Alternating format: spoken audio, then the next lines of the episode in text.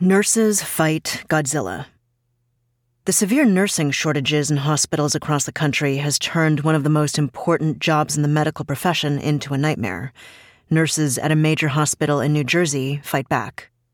Written by Chris Hedges for the Chris Hedges Report, chrishedges.substack.com. Narrated by Eunice Wong. New Brunswick, New Jersey. Judy Danella, president of United Steelworkers Local 4 200, the union that represents Robert Wood Johnson University Hospital's more than 1,700 nurses, stands in a church basement before a room full of her union members. Her voice quavers slightly as she delivers grim news. The hospital management, whose top administrators earn salaries in the millions of dollars, has refused to concede to any of the nurses' core demands Friday, August 4th at 7 o'clock a.m., they will be locked out of the hospital and on strike. But it's not only the strike that concerns Danella, who is wearing a blue t shirt that reads, Safe Staffing Saves Lives. It is 100% my belief that the goal is to break the union, says Danella, who has worked at the hospital for 28 years. This is about the future of nursing. The front line against corporate tyranny is not the ballot box it's in the desperate struggle by the overworked and underpaid to prevent corporate behemoths from turning everyone into gig workers without health and retirement benefits, job security, sustainable incomes, or equitable working conditions. Nurses, battered by the almost inhuman demands put on them during the pandemic, have been especially hard hit. Almost one third of New Jersey's nurses have left the profession in the last three years. We went from heroes to zeros, says Jessica Aquino, a nurse who has been at the hospital for 16 years. RWJ Barnabas Health, which owns 12 acute care hospitals, including Robert Wood Johnson University Hospital and four specialty hospitals, is the largest healthcare provider in the state of New Jersey. Its 37,000 employees, including 9,000 physicians, care for more than 3 million patients a year. It has $6.6 billion in annual revenue. It's registered as a 501c3 not for profit charitable organization. The company, Danella suspects, plans to make the punishing working conditions and staff reductions permanent.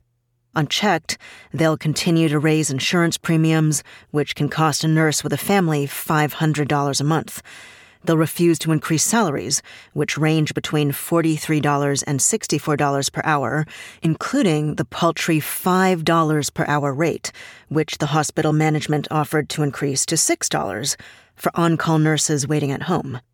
The union asked for the minimum wage for on call nurses and then offered to drop the hourly amount to $10. The on call nurses receive their standard pay rate once they clock in. They will, if union demands aren't met, be denied retirement medical benefits and retention bonuses, the crippling attrition rate will continue.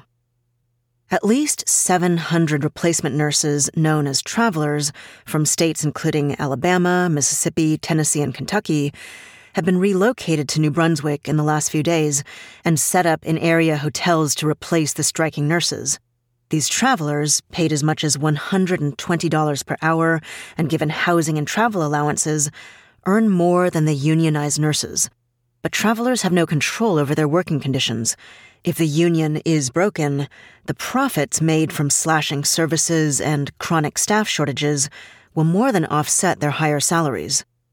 The nurses know what they're up against, especially with the governor's office announcing that they will remain neutral this neutrality means that the heavy handed tactics of Barnabas, which includes a relentless propaganda campaign and town hall meetings in the hospital to turn union members against the union leadership, will not be restrained. In a move that backfired, one of the deans from Robert Wood Johnson Medical School at Rutgers, Dr. Carol Terregino, sent an email to second, third, and fourth year medical students asking them to volunteer when nurses go on strike. She said the students would be answering call bells, checking in on patients, and supporting the replacement nursing staff. The medical students refused, writing back that the request to provide unpaid labor in jobs we are not trained to do at the expense of our own educational programming raises concerns about exploitation and risks, creating an unsafe environment for patients. Congress, at the same time, is abetting the nationwide assault on our health care Every proposed solution sees it hand more money and tax breaks to the healthcare industry, which lavishly funds congressional campaigns. My concern is that they are so saturated with money they will try and starve us out, said Sarah Cayley, a nurse who works in radiology and has been at the hospital for over seven years. We are hoping they will crack, that they are all talk, but ultimately this is a drop in the bucket for them. The healthcare system has raised the costs for patients and shrunk the accessibility of medical care. In 1975, the U.S. had about 1.5 million hospital beds and a population of about 216 million people. Now, with a population of over 330 million people, we have around 925,000 beds. 56% of Americans have medical debt, and 23% owe $10,000 or more, according to a study by Affordable Health Insurance. The study found emergency room visits contributed to medical debt for 44% of Americans. Some 330,000 Americans died during the pandemic because they couldn't afford to go to a doctor on time. In the oncology unit, the ratio of nurses to patients is 1 to 5 said Mary Silvestra, who has been at the hospital for 23 years.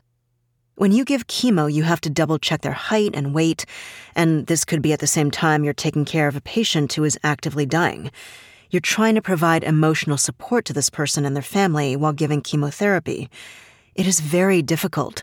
We trained 10 nurses last year. Five are no longer there. Nurses in the intensive care unit often have to care for three patients the union wants a two patient for one nurse ratio on the intensive care unit. Other ratios demanded by the union depend on the level of medical care. Emergency rooms are increasingly staffed by physician assistants rather than doctors, whose salaries are higher. At the same time, many of the functions once carried out by doctors have been turned over to nurses. The heavy turnover means nurses with little experience are in senior positions in critical and acute care units, such as the ER. Nurses said they often come to work sick to spare their short staffed colleagues an onerous workload. It's profits over patients, Danella said. The seizure of the healthcare system by ever larger conglomerates and private equity firms has created a crisis in the healthcare system. Nursing shortages, Becker's ASC review reports, have contributed to one of every four unexpected hospital deaths or injuries caused by errors. A 2021 study, Becker's ASC review says, showed that each additional sepsis patient per nurse was associated with 19% higher odds of in hospital mortality. Meanwhile, the heads of these corporations are making obscene salaries. In 2022, the former CEO of Barnabas, Barry Ostrowsky, was paid more than $16 million in 2020, the CEOs of 178 major healthcare companies collectively made $3.2 billion in total compensation, an increase of 31% from 2019, all in the midst of the pandemic. According to Axios, in 2020, the CEO of Cigna made $79 million, the CEO of Centene made $59 million, and the CEO of United Health Group received $42 million in total compensation. The CEO of Moderna, Stéphane Bancel, made more than $392 million from selling stock he owned in the company, on top of the $19.4 million he was paid last year. He also has a severance package tied to Moderna's stock price, potentially worth hundreds of millions of dollars once he leaves the company. Moderna received $2.5 billion in public funds from the Trump administration to develop its COVID vaccine. The health insurance premiums continue to rise, the out of pocket costs continue to rise. Dr. Margaret Flowers from Physicians for a National Health Plan told me in an interview I did with her on the Real News Network. And there is a new level of atrocity. Because of the mergers, the hospital corporations have their own insurance programs. They own the labs, they own the practices. If a doctor is trying to provide too much care to their patients, they can just pull their health insurance, kick them out, and they lose all of those patients. You can see my full interview with Dr. Flowers on Substack. That's what happened in Maryland through our nonprofit MedStar, Dr. Flowers said. They gave two days' notice at one hospital that serves a majority of the Medicaid population. They shut down the entire pediatric department, including the pediatric emergency room and the Center for Children Who've Been Abused. The solution, Dr. Flowers argues, is to provide universal health care coverage. Short of that, she argues, things will only get worse. We win this the same way that we've won every other battle, Dr. Flowers said. We have to educate ourselves and others. Health is fundamental. There is no incremental way that we can do this. We cannot work within the for profit system to fix this problem. We have to nationalize our healthcare system. This means getting the profit out completely. Unfortunately, in the bills that are in Congress right now, they don't take that step. They continue to allow the for profits to operate within the system, but they're parasites. They're always going to take as much as they can every dollar they take means a dollar less for somebody getting the care that they need. That was Nurses Fight Godzilla, written by Chris Hedges, narrated by Eunice Wong. For the Chris Hedges Report, chrishedges.substack.com.